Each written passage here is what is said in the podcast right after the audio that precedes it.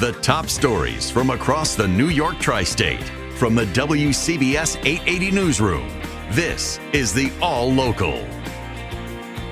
Starting to cool off a bit. We're at 49 degrees now here in lower Manhattan, down to 41 for the overnight low under a clear sky, closer to freezing in some of the suburbs tonight. Tomorrow, partly sunny and mild again, even milder actually. Tomorrow's high near 55. There were final tributes today for FDNY firefighter Billy Moon at St. Patrick's Church in Bayshore. WCBS's Steve Burns was there. Colin Moon is striding to the podium in a full FDNY suit, more than ready to follow in his father's footsteps. He inspired me to be a fireman, want to be a fireman.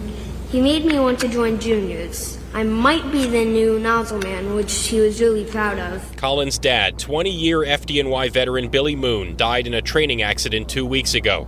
Several speakers weren't shy in describing him as a bit of a prickly personality. He loved to argue, but in a way that made everyone laugh. He would always point out how his opinion was obviously common sense. But Lieutenant James Keene says Moon's generosity always shined through, even now in death, by donating his organs. Brianna Collin, your dad is a real-life superhero. All the very best qualities live within you. In Bayshore, Steve Burns, WCBS News Radio 880. New York State's first retail pot store opened last hour in lower Manhattan at 750 Broadway. Here at this corner, you can now buy marijuana. Not on the street, but inside New York's first cannabis store. Charles King is the CEO. We're absolutely thrilled to be the first. Cannabis company is run by the nonprofit Housing Works, and profits here will be directed toward communities that have been heavily impacted by the war on drugs. State Senator Liz Krueger. To help people who've had substance abuse trouble. King says several thousand RSVP to be at the store's opening at 420. Be assured we have plenty of supply so we can get you through the weekend.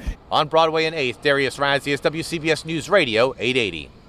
Senator Chuck Schumer announced this afternoon construction on the new Hudson River rail tunnels will begin in the next few months. A $292 million federal grant will get the ball rolling.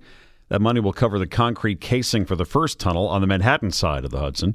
The Gateway Project will eventually include two new tunnels and the rehabilitation of the existing tunnels, which opened in 1910. A man was killed in a suspected home invasion in Bensonhurst today, and a teenager is in critical condition. This woman lives next door to the apartment on 17th Avenue where three people were stabbed, and she called police after hearing screams. Being that I saw the blood, I was hysterical. I felt that somebody was in the need or somebody was dying.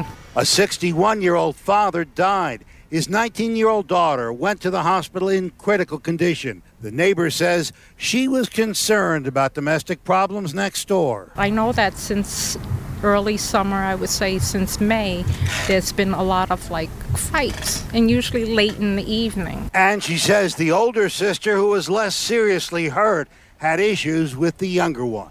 In Bensonhurst, Roger Stern, WCBS News Radio 880.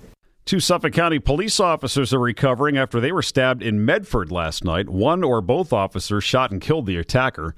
They had responded to a call of a man threatening his roommate with a fire extinguisher at the Blue Ridge Condominiums on Birchwood Road. The man stabbed them with a knife when they arrived. Residents there say the complex has become unsafe recently, with car windows being broken and tires being slashed. In the Weather Center, meteorologist Bob Larson, even with the sun gone, still pretty mild. It certainly is, and it's going to stay mild over the next several days, it would appear, despite the fact that some rain is eventually on the way. No rain tonight, a mostly clear sky, low 41, although closer to the freezing mark in the Hudson Valley, partly sunny tomorrow. Most of the area even milder than today, a high up to 55, only dropping to 45 tomorrow night. Right now it is 40 in White Plains, it's 49 in Newark, also 49 in Midtown. Our low tonight, 41. Stay informed. Stay connected. Subscribe to the WCBS 880 All Local at WCBS880.com or wherever you listen to podcasts.